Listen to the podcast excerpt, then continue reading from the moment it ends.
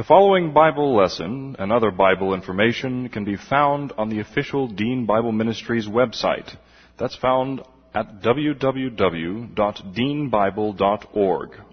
That's www.deanbible.org.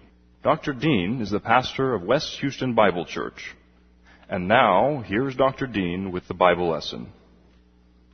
This is the record that God has given to us eternal life.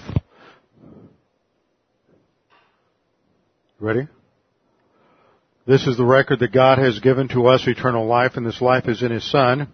He who has the Son has the life. He who does not have the Son of God does not have the life. He who believes on him is not condemned, but he who believeth not is condemned already, because he has not believed in the name of the only begotten Son of God. For there is no other name under heaven given among men whereby we must be saved. For by grace you have been saved through faith, and that not of yourselves. It is the gift of God, not of works, lest any man should boast.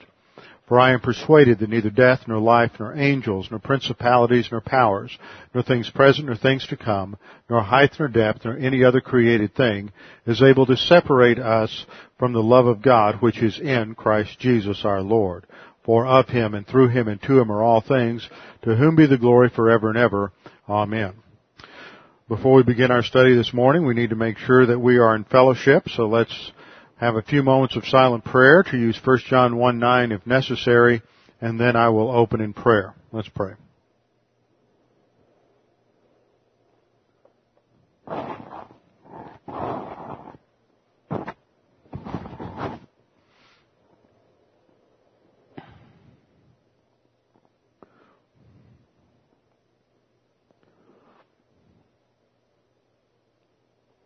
Father, we do thank you for this opportunity to gather together to worship you through the teaching of your word.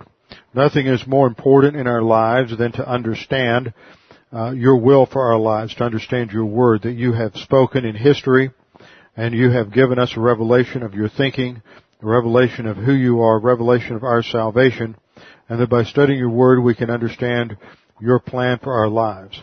Now, Father, as we study your word this morning, we pray that you would help us to understand these things and to see how they apply to our lives. We pray in Christ's name. Amen. Open your Bibles with me to John, 1 John chapter 4.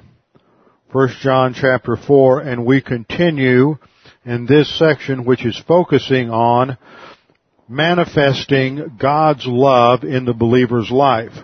We do not see God. We have not beheld God at any time, but the way in which God is seen today is through the evidence of the believer's life, the spiritually mature believer, and his manifestation of God's love in his life.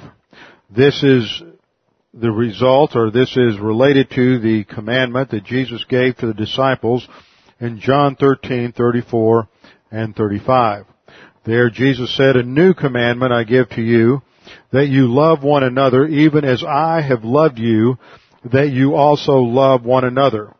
By this, that is by this love demonstrated, manifested in our lives, by this all men will know that you are my disciples. A disciple is not a believer.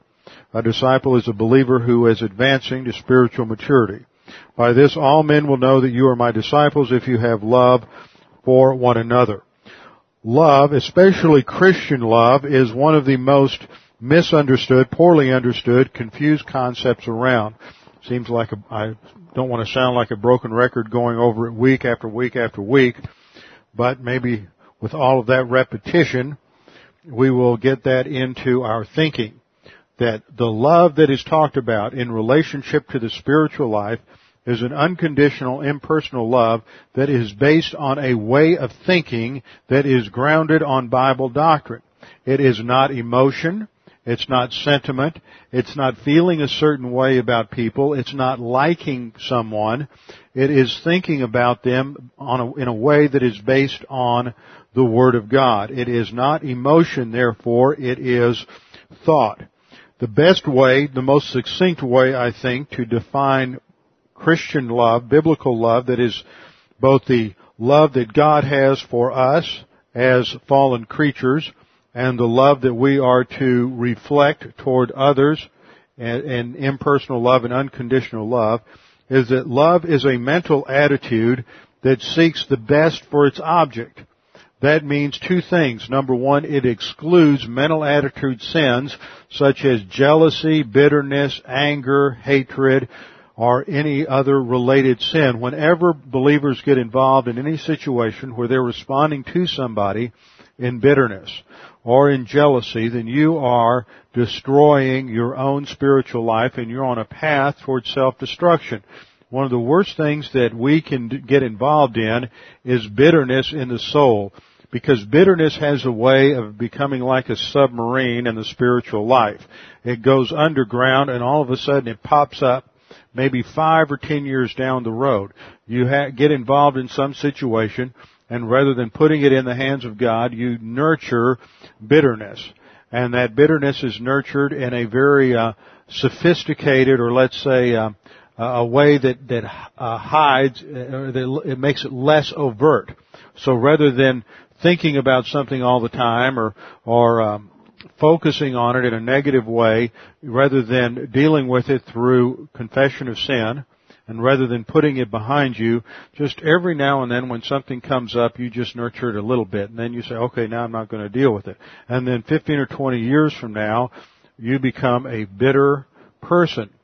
This is what, how bitterness, this is the danger of these mental attitude sins, is that they do not manifest themselves or they do not present their most destructive consequences right away. It takes time. And then one day we wake up and we've got a fragmented soul and we've become bitter in life now it's no longer hidden but it's become overt. And it's all because we have not had the right mental attitude for uh, many years. So love, first of all, means that there's no presence of mental attitude sin. Secondly, it is something positive. It is seeking the best for its object. It is doing that for the person that they don't deserve. It may be the last thing in the world you want to do. It may involve a level of kindness and gentleness which goes 180 degrees opposite from what you feel.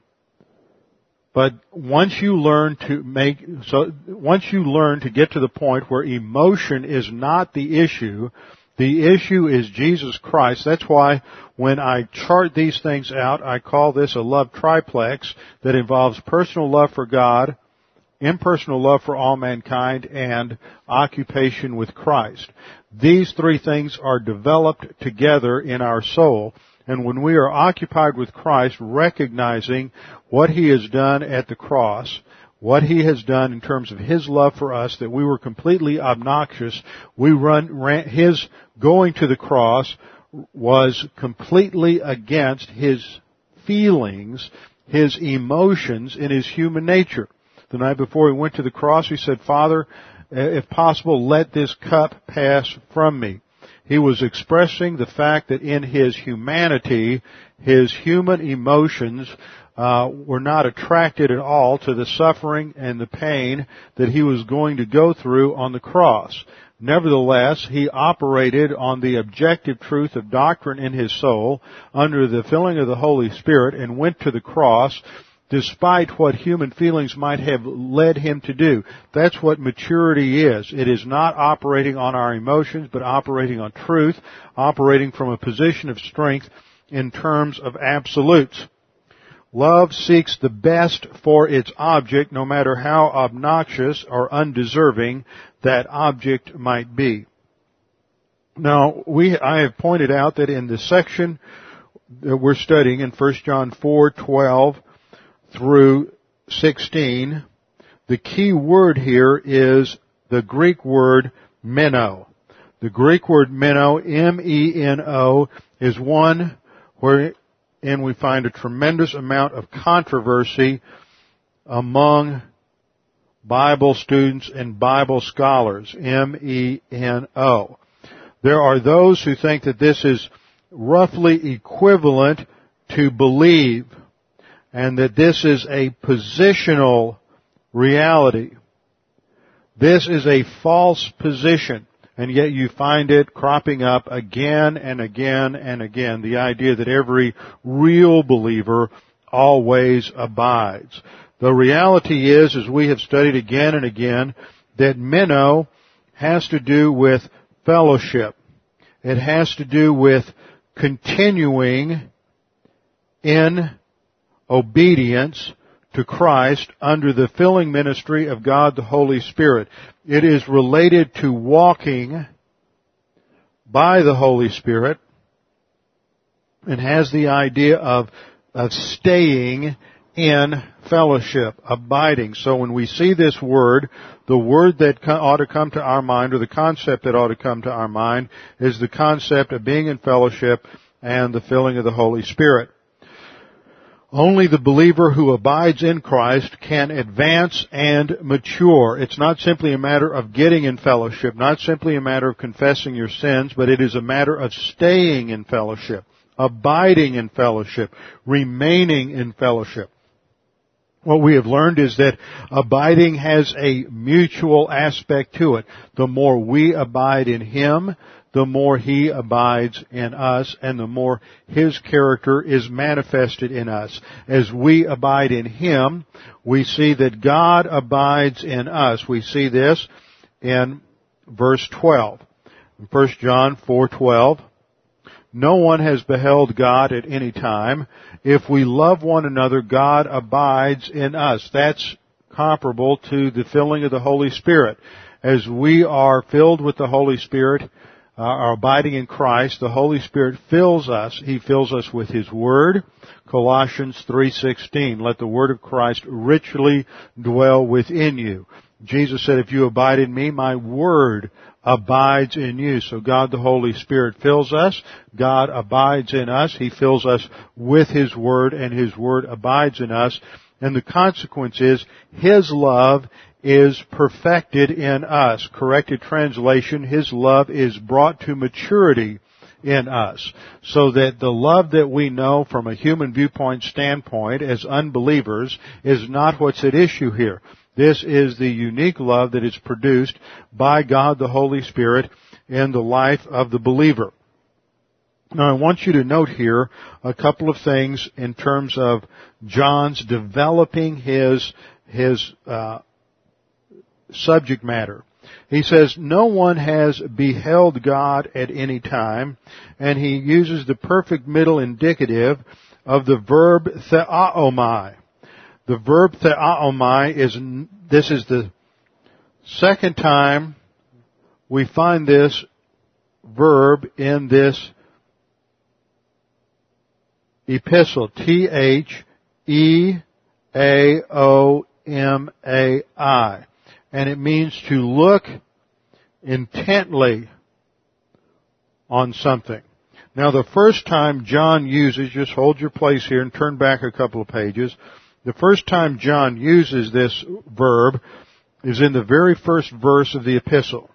That which was from the beginning which we, the we, as I have said again and again, refers to the apostolic witness, the body of apostles, the disciples. It is not a we meaning we Christians. It is not a we John uses to indicate we meaning uh, me the writer and you the readers. It is a, a we meaning we apostles. We were the ones who were the eyewitnesses who heard what Jesus taught who saw his life, saw the miracles with our own eyes, and which we have looked upon, which we have seen with our eyes, and which we looked upon. There's our verb, theaomai. And our hands have handled. We looked intently upon him. Now that's the major theme that he is emphasizing is the fact that they were eyewitnesses of the life and ministry of our Lord Jesus Christ. They heard His words and they witnessed His works.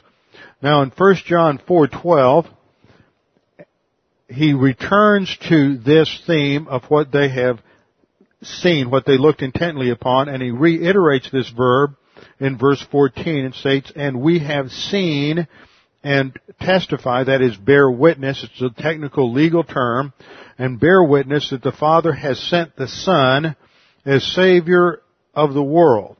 And what we see in this section is that John is now specifically applying what he has been teaching to the false teachers present in the congregation in Ephesus. We don't know exactly what it was that they were teaching. You can't put a definite label on them. They, they are teaching some form of what is called Docetism. Docetism is from the Greek verb dokeo, D-O-K-E-O, and dokeo has to do with appearance, uh, seeing something. And, and Docetism was the idea that that um, that Jesus, that, that the second person of the Trinity only appeared to be a man. He wasn't true humanity. And therefore he wasn't, he didn't fit the bill, um, I mean, as a, as true humanity. And so there are some problems with uh, their their understanding of the person and work of Jesus Christ. There's further evidence that they have other problems as well. There there is some question as whether or not they are willing to accept Jesus as Messiah. And they also seem to have some question as to whether or not Jesus is is fully God, that he is undiminished deity. So all of these things, there may have been some different elements within the church that held to some different, uh, maybe even contradictory ideas uh, to one another, but they certainly were confused about the nature of who Jesus was, and they were teaching some uh, very erroneous ideas about uh, Jesus Christ. And so John is going to correct those in these verses. So in verse 12, he says, No one has beheld God at any time. When he goes back to the beginning, he says, What we saw, what we beheld, what we looked upon, he's not saying that they saw God because they didn't. They saw the second person of the Trinity. As a matter of fact, this is the same verb that John uses in John chapter 1. In the first uh, epistle, John says, the Word became flesh and dwelt among us in John 1.14, and we beheld His glory. The glory is of the only begotten of the Father, full of grace and truth. So he's talking about the fact that they saw the Lord Jesus Christ. They were eyewitnesses to His uh, words and works during the period of the incarnation. In 1 John 4:12 he goes on to say no one has beheld God at any time. This is sort of a thesis statement here. He's going to come back to this towards the end of this section. I want you to look down with me to uh, 1 John chapter 4 verse 20. There he says, if someone says, I love God and hates his brother, he is a liar. For he who does not love his brother whom he has seen, how can he love God whom he has not seen?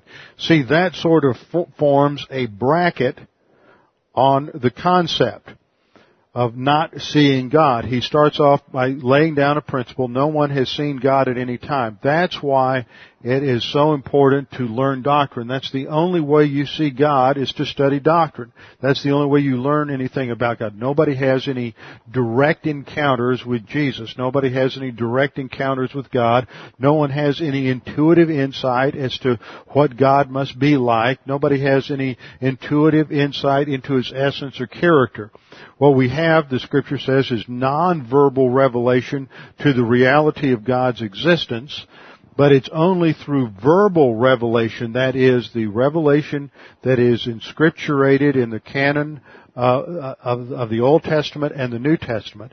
It's only that inscripturated revelation that gives us specific, concrete, exact, and precise information about God and His character.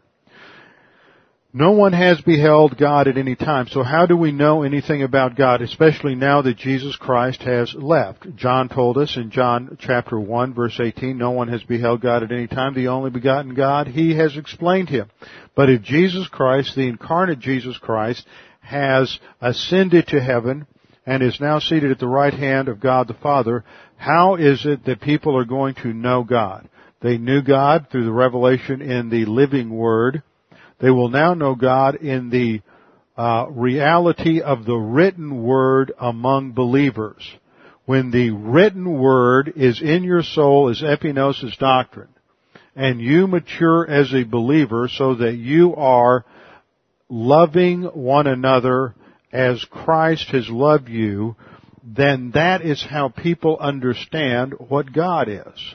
And that is a point that John is making here, is the way to know God, to see God, is through the application of loving one another among the body of Christ. See, when the physical body of Christ ascended to heaven, it was replaced on earth as, by the corporate body of Christ, the church. And so we are the witness, the evidence of who God is and His character, and that is seen and, and manifested as we advance to spiritual maturity. So we are to love one another. Verse 12, if we love one another, God abides in us, and His love is brought to completion or brought to maturity in us. Then in verse 13, by this we know that we abide in Him and He in us. The by this refers to what follows because the second part of this verse is a dependent clause. It is a causal clause that explains the by this. Sometimes the by this in John refers to what he has just said, but here it refers to what he says at the end of the verse we know that we abide in Him and He in us because He has, and it's a bad translation, He has given us of His Spirit. And we covered this, the exegesis of this last time, where we saw that this construction is not a strict genitival construction, where you would simply have the phrase, to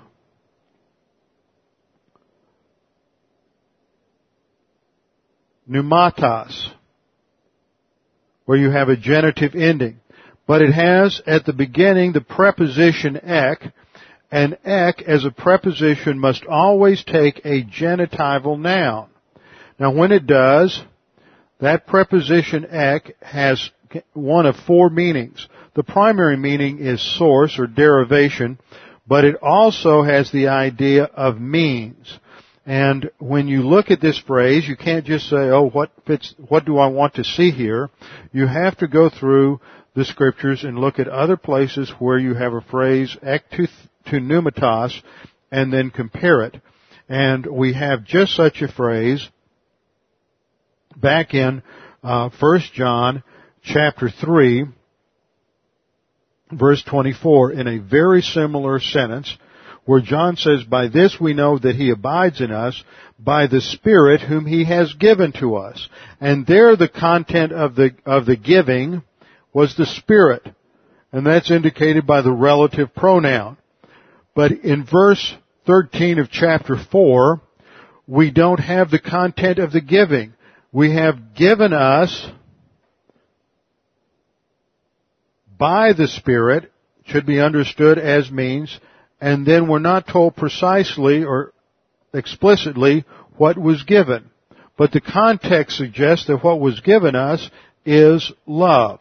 And that would tie with Galatians chapter 5 verses 21 and 22 where love is a production of God the Holy Spirit. And this takes us back to the importance of understanding the mechanic of the Christian life. Now, in every, everyday existence, you eat for, for physical nourishment. You sit down at a table and you exercise your volition as to whether or not you're going to uh, just eat what what's easy and what is um, uh, appealing to your flesh, and you decide whether or not you're going to have a bowl of ice cream for dinner, whether you're going to have vegetables and some sort of low-fat fish, or or whether you're going to go down to fast food and have uh, uh, Burger King hamburger or Kentucky Fried Chicken or something like that. That's that's uh, not always that healthy for you. But you exercise your volition as to what you're going to put in your mouth. And then you exercise your volition to chew it up.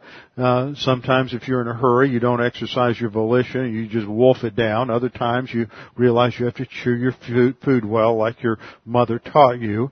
And then you exercise your volition and you swallow. After you swallow, non-volitional, non-voluntary reflexes take over. You don't have anything to say about how uh, slow or how fast that food is digested. Your volition doesn't affect what chemicals are secreted in your stomach in order to break down the food into sugar. Your volition isn't involved in how that those chemicals are transported from your stomach through the bloodstream to the uh, cells in your musculature that's non-voluntary. And, but then you have to use your volition again as to how you use that energy that comes from the food. So eating involves volition. Digestion is non-voluntary. That's automatic. God provided the ability for your body to do that and it's automatic.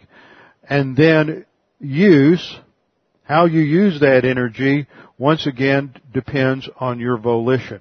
Now this is exactly what happens in the spiritual realm. You have to decide whether you're going to eat spiritual food. You have to decide if you're going to be in Bible class on Sunday morning, Wednesday night. You have to decide during the week if you're going to listen to a tape. You have to uh, set aside time. Sometimes it's good to set aside a specific place in the house where you can sit down and be comfortable, and you have a tape recorder and a little notebook there, and you can just sit and listen. Others of you, it's easier to listen when you're in the car. I was uh, talking with uh, somebody this last week, and they were telling me how they uh, they come home from work and they've had a long day, and they usually sit down, they'll listen to a tape for about 15 minutes, and then they'll fall asleep. Well, that's okay, but what happens is they end up going through a tape about five times, before they go on to the next one because of, of, that process. And they take and they'll take notes and they go over it again and again. And, and he said you know i'm amazed how much i get out of it the second and third time that i didn't even pay attention to the first time but you have to use your volition. You have to set a plan. If doctrine is a priority, it becomes your life. Doctrine isn't just something you do. The Christian life is not just something else you do along with uh, your job or your career, along with your various hobbies, along with being um, uh, a parent, along with being a student. Learning the Word is your life as a believer. That's if you when you get to that point, that's when you will start growing, really growing and advancing in the uh, spiritual life. So volition is involved and you have to decide that you are going to take in the Word. So you exercise positive volition and you take in the Word on a daily basis. Now God the Holy Spirit is going to make that understandable to you and as we've studied in our grace learning spiral, that at that point you have to exercise your volition again. See, you, just like sitting down, you sit down to eat. You make a decision, okay, I'm going to eat a healthy meal tonight, and I'm going to have some uh, baked salmon and some broccoli and and uh, not a whole lot of uh, carbohydrates, and I'm going to avoid having cheesecake for dessert or chocolate sauce on my ice cream and whatever it might be. But you're going to eat healthy. That's one decision. Then when you sit down and eat, you have another decision. That's how you're going to chew your food, etc. And that's the same application here. The Holy Spirit makes doctrine understandable, but you still have to understand it. God is not going to understand it for you. Some doctrines aren't that difficult to understand. Other doctrines such as uh, predestination, election, the decrees of God are more difficult to understand. It's not that you can't understand them, but that they demand uh, more basic doctrine before you can understand them. And in order to really grasp them, you have to spend some time thinking about it. See, the spiritual life isn't a life where God's going to uh, put the food on the table for you, chew it up for you, digest it for you, and use it for you. It's not passive mysticism. That's the problem you get into with a lot of Pentecostal, charismatic, and holiness theologies is they render the Christian life passive. Just let go and let God. That was the big catchword about a hundred years ago. And it's pure passivity, and that's not what the Bible emphasizes. The Bible emphasizes volition and accountability. So you have to think. That's what the Bible talks about when it mentions meditation concentrating on the Word, thinking about it. You might listen to a tape for 10 or 15 minutes, and then you, you, you, so many things are going on in your mind, you pop that tape off and you sit and you think about it for a while.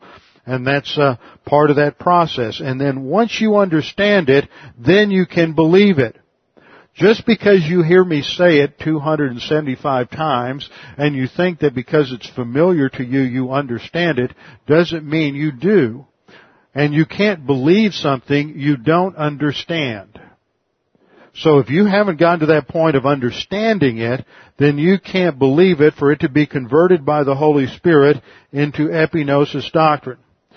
You have to reach this point of understanding, and that's why you see a lot of Christians sometimes who they may be able to regurgitate a lot of doctrine because they've been listening for a long time and they may know all the verbiage, but they really don't understand it yet. They think they believe it, they think it's epignosis, they think they're on their on the uh, fast track to spiritual maturity, but they still don't have a clue because they haven't spent enough time to thinking about it to understand it.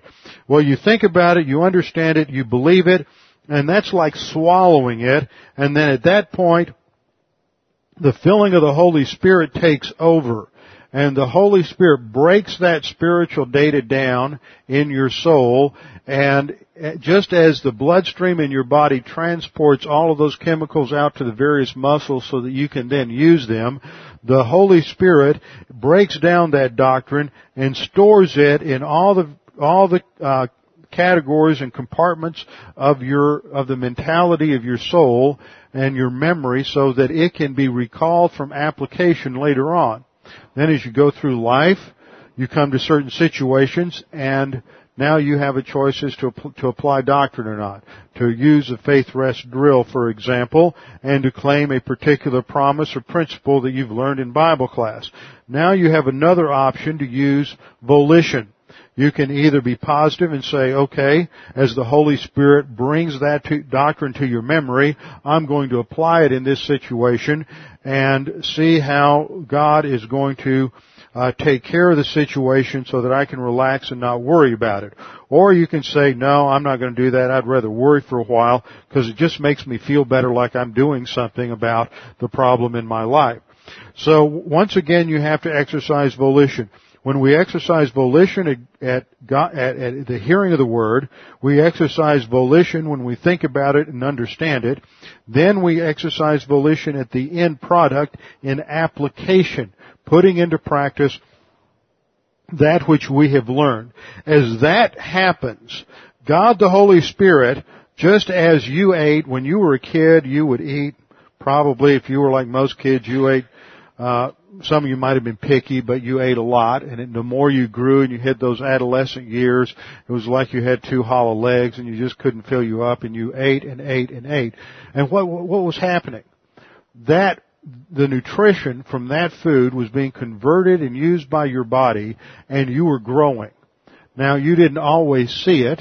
I remember when I was I think I must have been in the ninth grade, so I don't know what's that, about 14 years of age. And my and, and, and down down south, you just you just go barefoot all summer long, and you wouldn't uh, put shoes on except to go to church on Sunday morning. And my mother noticed my feet one day, and she said, "You know, your toes look awfully. You know, the knuckles on your toes are awfully red. I think your shoes are too small. We need to go get you some new dress shoes." So I'd been wearing size, I think nines. So I went down to the shoe store and noticed that I needed an eleven and a half.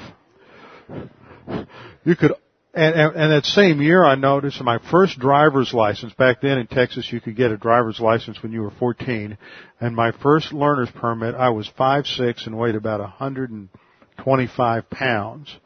And that was in the ninth grade. When I started high school in the 10th grade, I was six one.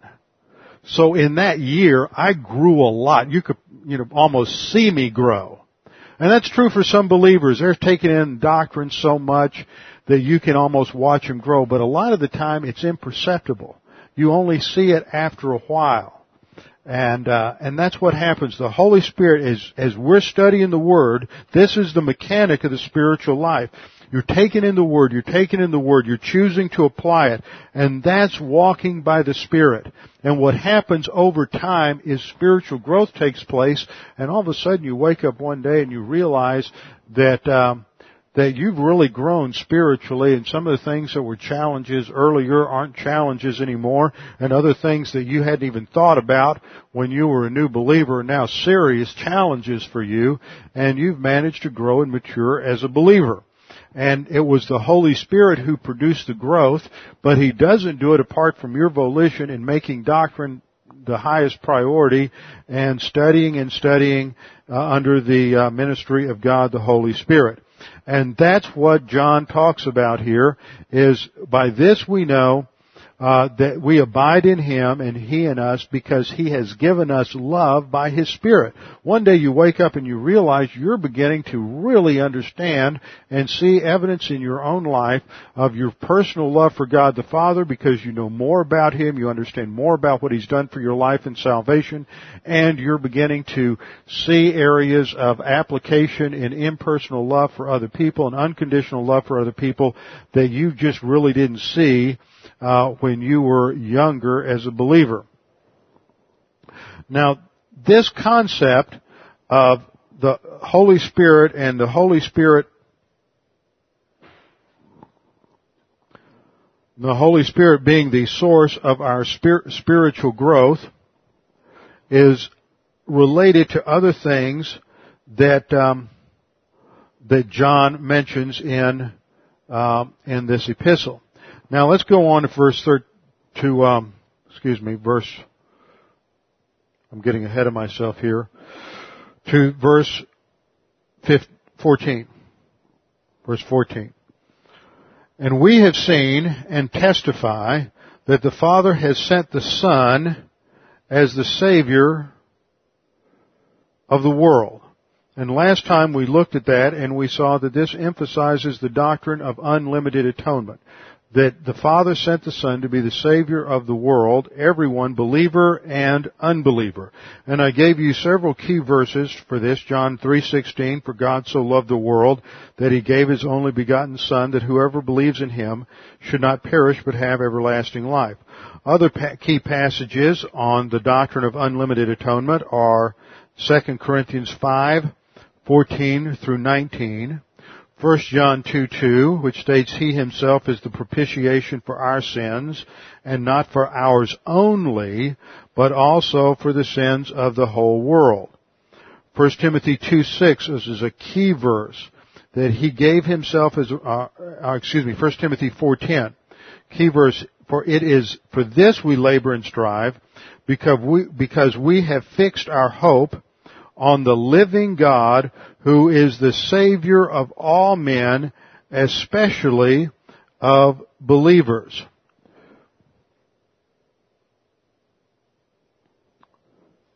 Jesus Christ died on the cross for all. Now we go to verse 15. I must have left that out in my slide presentation. Verse 15. Whoever confesses Jesus is the Son of God, God abides in him and he in God. Now this is a key verse for understanding the problem with the false teachers. He's going to apply abiding in Christ and fellowship and the ministry of God the Holy Spirit and understanding doctrine to the false Christology of these false teachers. Whoever confesses, and that's the verb homologeo, meaning to admit or acknowledge. Whoever admits or acknowledges that Jesus is the Son of God, God abides in him. So they're walking in fellowship, and that's caused, enabled them to understand this doctrine. Now, what does he mean when he says Jesus is the Son of God? This is a key point here in John's John's epistle. 22 times John uses the phrase son in relationship to the Son of God.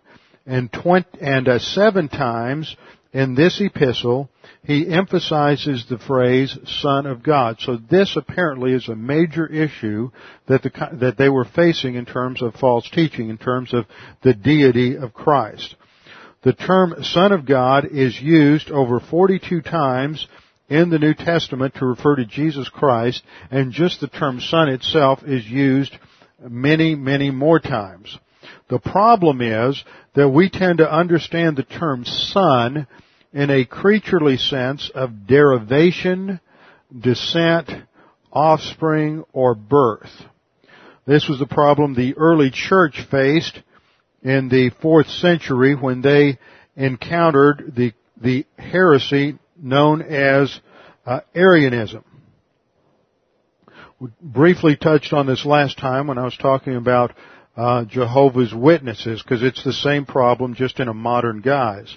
There was a man in Alexandria in Egypt named Arius who taught that there was a time when Christ was not.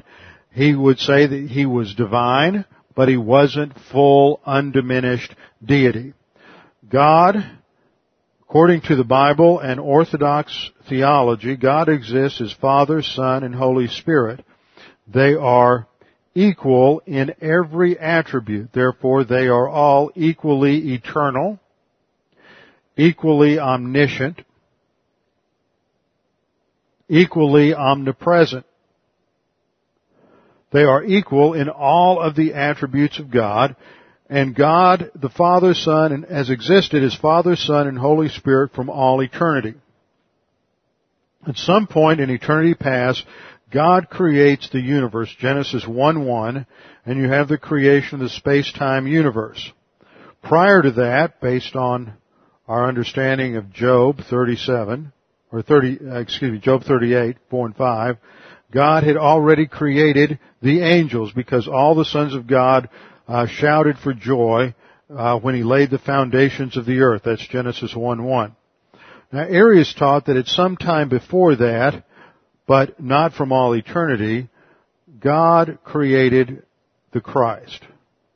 And so he is divine but he is not eternal. Therefore, he's not undiminished deity.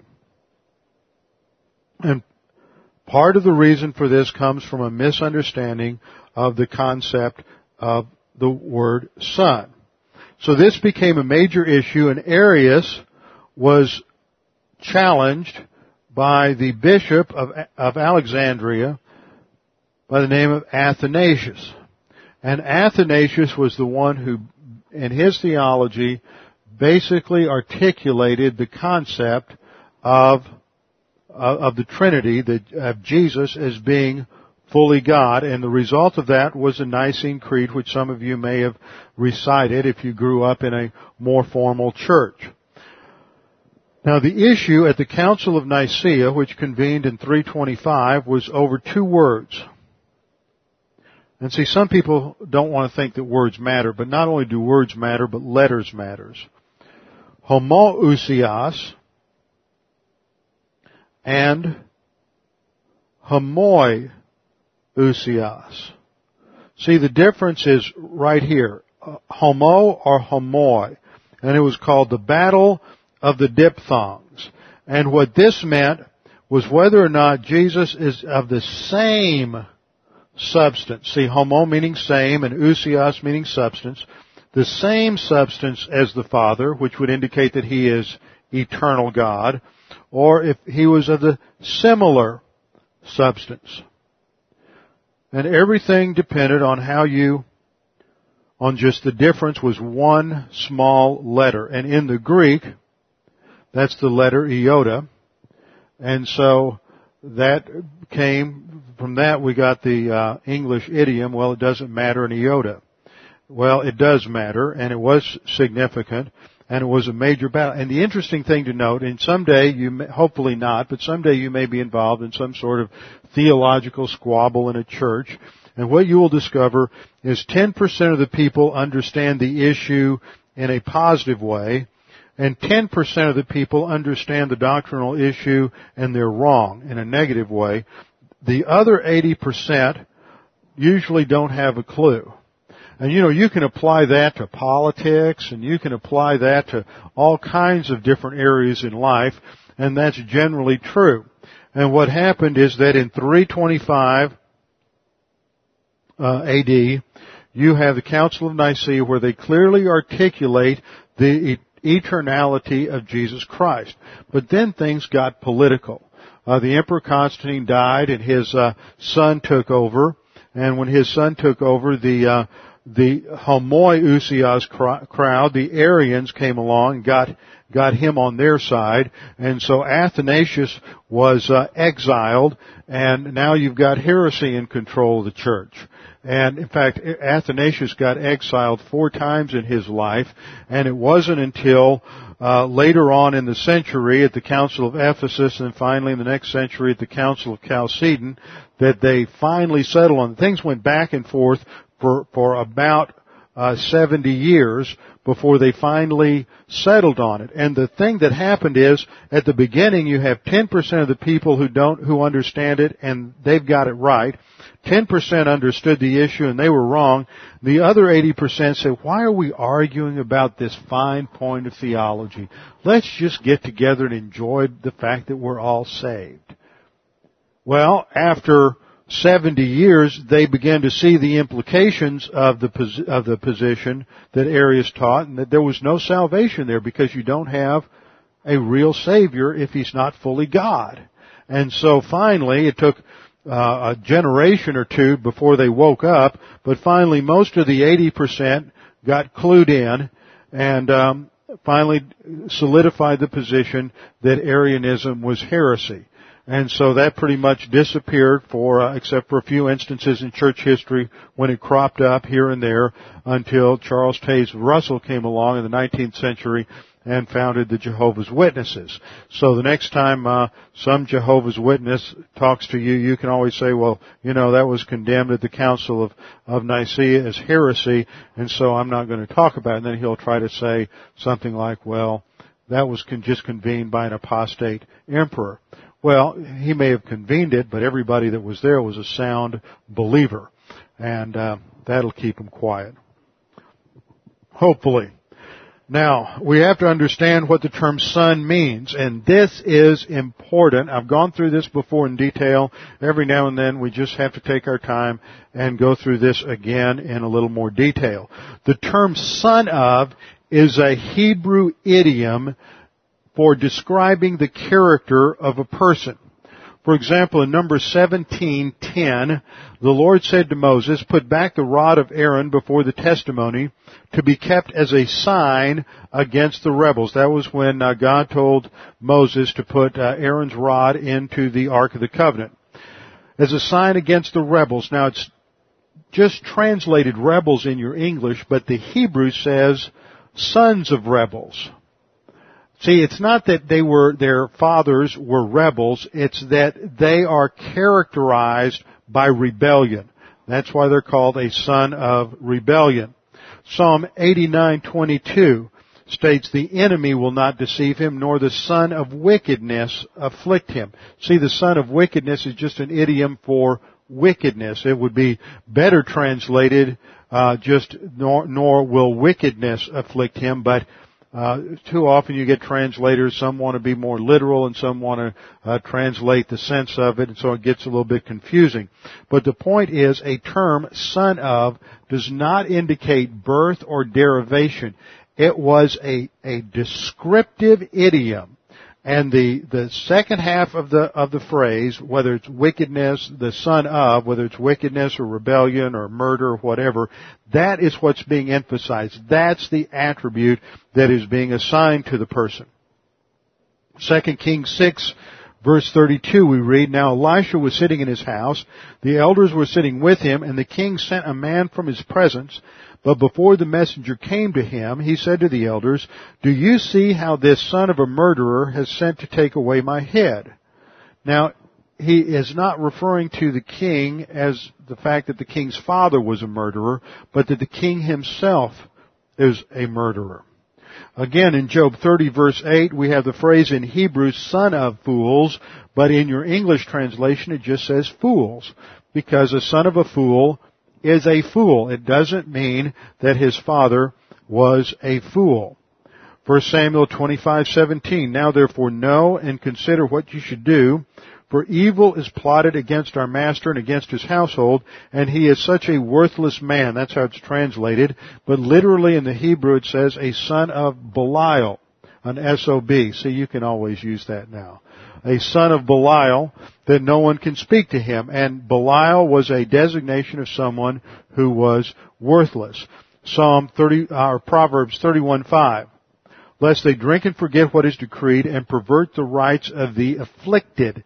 And the phrase translated afflicted is in actuality b'nai ani, the sons of affliction. So that second word, that second noun following the of is the adjective that is being emphasized as a descriptive uh, noun of the, of the uh, person or thing being described. Ezra 4:1. Now when the enemies of Judah and Benjamin heard that the people of the exile, the Bnei Hagolah, that is, they're the sons of the exile. That means they are the ones exiled. They, they were building a temple to the Lord God of Israel. Uh, Psalm 89:22, uh, the son of wickedness, once again emphasizing um, uh, wickedness. I've got that one in there twice. Amos 7:14. Amos answered and said to Amaziah, "I'm not a prophet, nor am I the son of a prophet, for I am a herdsman and a grower of sycamore figs." He was a fig picker. That was his. That was how Amos made his living. He was in. Uh, he was raising figs. So it always describes a person's nature.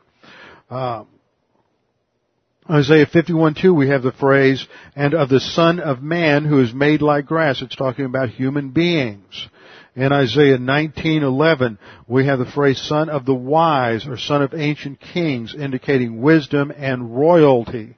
Uh, Acts 4:36 Barnabas was called the son of encouragement because his attribute or his character was that he encouraged people. Uh, James and John were called the sons of thunder because they were rather loud and boisterous. It didn't have anything to do with their father Zebedee. Uh, Luke 10:6 uses the phrase "son of peace" to indicate a person who is a man of peace, a peaceful individual. Uh, Ephesians 2:2 talks about the sons of disobedience as describing all humanity because every human being is born a sinner and disobedient to God. Uh, John 17, uh, 12. I've got some Greek there that didn't come across in the right font. It describes Judas where we read that he is called the son of perdition the son of perdition, and there, that is the word apolumi in the Greek. It's the aorist active of that verb.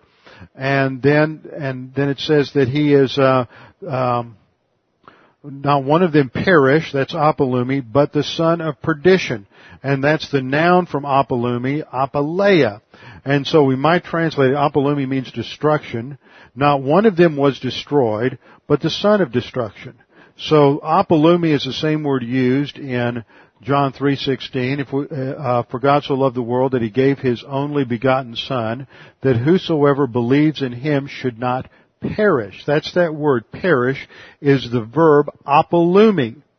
Now Judas is characterized as one who perished. That means he was an unbeliever. In Jesus' high priestly prayer, he makes the statement to God, while I was with them, I was keeping them in thy name, which thou hast given me, and I guarded them, and not one of them perished. You only perish if you're an unbeliever, but the son of perdition, the son of destruction, i.e. Judas. So it's a clear statement that Judas was lost. He was not a believer and was never a believer, and that is why he could be uh, possessed by Satan. So the conclusion, having gone through all of these uh, idioms, is that the title Son of God does not emphasize Jesus' birth, does not emphasize that God gave birth to him, does not mean that there was a time when Jesus was not, But the phrase Son of God emphasizes His deity. It's that word that follows the of that tells us what the characteristic is.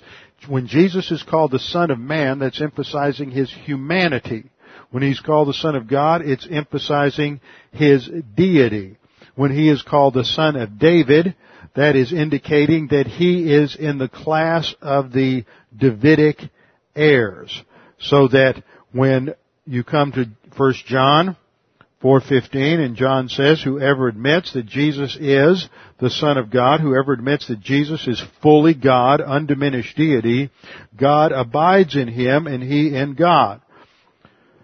That indicates that there is no such thing as fellowship among folks like the Jehovah's Witnesses. They're probably not even saved because they don't have a true uh, savior verse 16 we read, and we have come to know and have believed the love which God has for us. Now this first verb translated to know, we have come to know, is the perfect active indicative of gnosko. As a perfect tense verb, it emphasizes present results, an action that has been completed. Any perfect tense verb emphasizes the, a complete action. Now, in an intensive perfect, this emphasizes the present results of the past action. In an extensive perfect, the emphasis is more on the completion of the action. So John is emphasizing a present tense reality in the life of the apostles. Remember, the we still refers to that apostolic group. We, that is the apostles, have come to know. We've reached a state in the past and we still know the love that God has for us. He has, you have a compound verb here. We have come to know and also we have believed the love which God has for us. So in the first verse, we see that coming to know is not related to salvation, but is related to spiritual growth after salvation. It only comes as a result of studying the Word and the Holy Spirit producing maturity in the believer. We saw this in 1 John chapter 2, verses 3 through 5, where John said, By this we know that we have come to know Him if we keep His commandments. So how do you know if you've come to know God? Because you're obedient. You are keeping His commandments, and that is the Greek verb tereo, which means to be obedient, to, to keep, to maintain, to follow we have come to know him if we keep his commandments. The one who says, I have come to know him and does not keep his commandments is a liar and the truth is not in him. It doesn't mean he's not a believer, but he is still an immature believer and has not reached the point of learning enough doctrine to really know who God is because once we learn doctrine and know who God is, it affects our behavior. And the way it affects our behavior is we're now obedient to his commandments. Now one of the problems we run into is there's always always a few people who want to take grace to an extreme, and uh, there are those who, to quote John, have gone out from us, but they were not of us, who have uh, been in doctrinal churches and are now riding the antinomian trail and are teaching that you don't, anyone who says you have to keep any commandments in the New Testament is a legalist. But that's exact opposite, the exact opposite of what John says. John says if you've come to know Him, if you matured as a believer, then this is evidenced by the fact that you do what God says to do. You ever, maybe, this may be too much for some of you, but if you think back about to some time when you were infatuated with somebody, madly in love with someone, you were going through that early romantic stage, you chose to do things in your life that pleased them and you chose to not do things, maybe things you wanted to do, that you know would not please them. And that's what happens in the Christian life, is you come to know God and understand who He is and understand the spiritual life and what's going on in the angelic conflict, then one day it begins to dawn on you that this is something significant and you need to live, live a life that pleases God because you want to, not because you're trying to gain salvation, not because you're trying to uh, impress him or get blessing, but just because you know that that is uh, how things are designed, and it's a reflection of your love for him because you have now come to know him. 1 John 2 5 says, But whoever keeps his word, in Him the love of God has truly been matured. Now we're going to come back to that idea in 1 John 4, 17 the, how do you know if the love of God has been brought to maturity in you? It's related to keeping His Word. To keep His Word, you have to know His Word. To know His Word, you have to make learning doctrine a high priority in your life. Keeping commandments is central to spiritual growth. It is a consequence of the filling of the Spirit. It is not a cause of the filling of the Spirit. 1 John 3.22 we read, Whatever we ask, we receive from Him because we keep His commandments and do the things that are pleasing in His sight. You keep His commandments when you're abide, that's how you stay in fellowship. That's how you abide in Christ, is by keeping His commandments. When you don't keep His commandments, you're, then you're out of fellowship and you're not abiding. 1 John 3.24, the one who keeps His commandments abides in Him, and He in Him. And we know by this that he abides in us by the Spirit whom he has given to us. And then John reiterates that in 1 John 5, 3.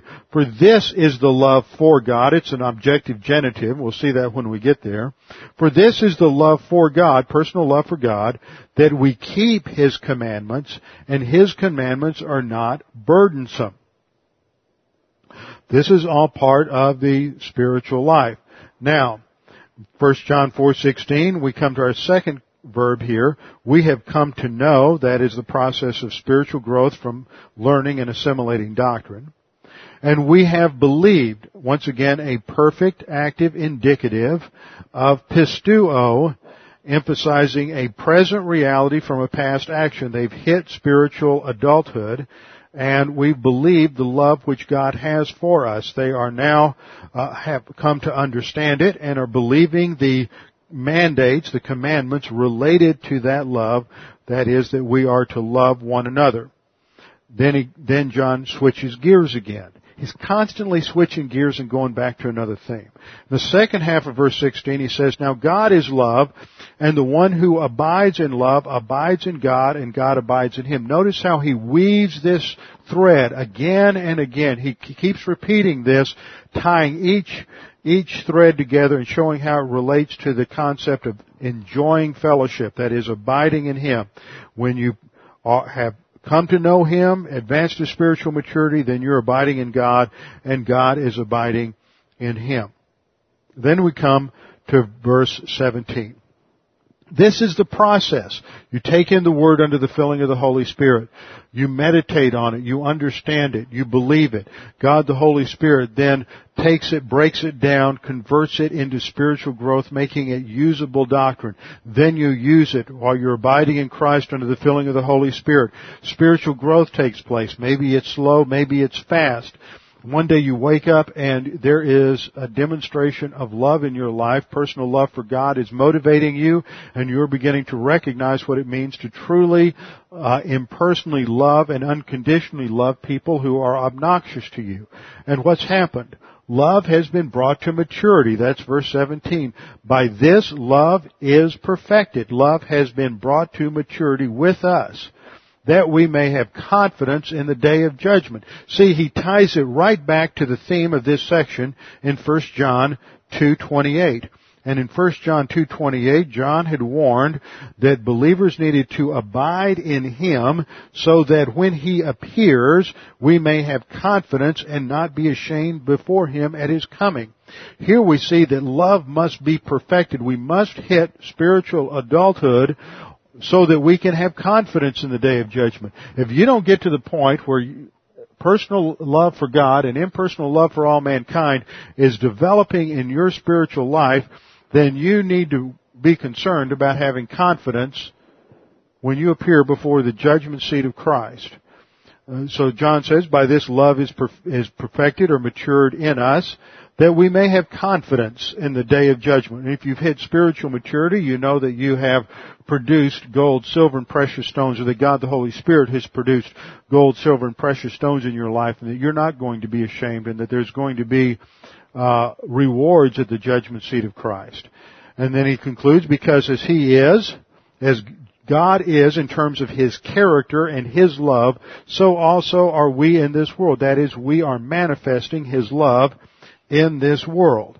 And then we come to verse 18. Now it's, I can't tell you how many times I have taken this verse out of context and I have seen other people take this verse out of context. It's one of those verses that, that is a key verse that can stand alone and unfortunately it's not understood in the context. And verse 18 states, there is no fear in love. But perfect love casts out fear. And two mistakes are made here. Number one is taking the word perfect here in some sense of virtue, in some sense of flawlessness, in some sense of a, uh, of an absolute state of being without sin. Perfect here is the same word we've seen all along, teleos. And in verse 17, by this love is brought to completion. When love is brought to completion, we're going to have confidence in the judge before the judgment seat of Christ, and so we won't be afraid of being ashamed. That's the point. Matured love casts out fear because if you've matured in love, you're not going to have anything to be afraid of at the judgment seat of Christ. But if you haven't matured in love, then there ought to be something that ought to be a little uh, uh, give you a little anxiety about the judgment seat of Christ because you might be might be ashamed. So John says there is no fear in love. If you reach that point, there's nothing to be afraid of in terms of the judgment seat of Christ. But mature love casts out fear because fear involves punishment. Now this isn't fear in abstraction. See, I've taught this in the past that, that really the opposite of love is fear based on this passage. But that's not what this passage is saying. It's not contrasting fear, fear of anything, with love.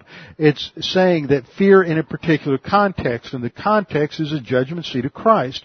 And the fear is related to a fear of loss of rewards and shame at the judgment seat of Christ. So what John is saying in context is, if you reach maturity in love, you're not going to have anything to be anxious about, to be fearful of, to be ashamed of at the judgment seat of Christ. Therefore, mature love is going to remove that fear from you.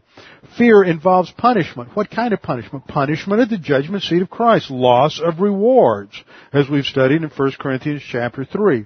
Not loss of eternal life, not loss of salvation, but loss of rewards, loss of responsibility and inheritance uh, in the millennial kingdom. Because fear involves punishment, and the one who fears is not matured in love. So if you are fearful, you're sitting there right now and you're thinking, man, I don't know what it's going to be like when I hit the judgment seat of Christ. I'm a little anxious. Then maybe it's because you haven't hit a level in your spiritual life where you're beginning to have uh, a recognition of personal love for God and impersonal love for all mankind. And that, don't worry, unless a rapture occurs tomorrow, you still have lots of time to get into Bible class and get serious about spiritual life and spiritual growth and eventually uh, impersonal love and personal love for God will become manifested in your life as God the Holy Spirit uh, produces that. So this is the context of 1 John 4, uh, 17 and 18. And then we're going to come to verse, verse 19 where we learn we love Him because He first loved us and here we see the, the uh, reciprocity of our love for Him that is based on and motivated on uh, motivated by an understanding of His love for us. And that once again takes us right back to the cross. This will be the third time in this discussion of love when John takes us right back to understanding the dynamics of, uh, of, of salvation and what happens at salvation. And this has impressed me that, that in a few weeks we're going to finish Daniel on Wednesday night, and I've decided that after we finish Daniel, it's time to go back and we're going to have about a two or three month study on, on the doctrines of salvation. Because again and again, what John keeps saying is, the more you think about what happens at the cross, the more you're going to understand what love is. You're not going to understand it any other way. You understand it by unpacking everything that happens at the cross. So that'll be, it'll be a good study of some basic concepts for uh, some of you who uh, who are relatively young in uh, your spiritual life, and it will also be a good opportunity for those of you who've been around a while to uh, refocus your thinking on what God did for us in the plan of salvation. with our heads bowed and our eyes closed. Father, we thank you for this opportunity to study your word uh, again this morning, to be challenged by the things that are here. Father, we pray that if there's anyone here this morning who is unsure of their eternal life or uncertain of their eternal destiny, that right now they would make that sure and certain. All you need to do is to trust Jesus Christ as your Savior. The Bible says it's not based on your works. It's not based on any kind of uh, moral reformation. It's not based on trying to impress God with your sincerity. It's simply based on accepting the free gift of salvation in Jesus Christ. Jesus Christ died on the cross for your sins. He paid the penalty for you so that all you have to do is accept that payment. To believe that He died on the cross as a substitute for you, was buried, and rose again the third day. So right where you sit, you can determine your eternal destiny by simply believing that Jesus died on the cross for you. Father, we thank you for the things that we've studied today and pray that you would help us to understand these things and challenge us to go forward in our spiritual life. We pray this in Christ's name. Amen.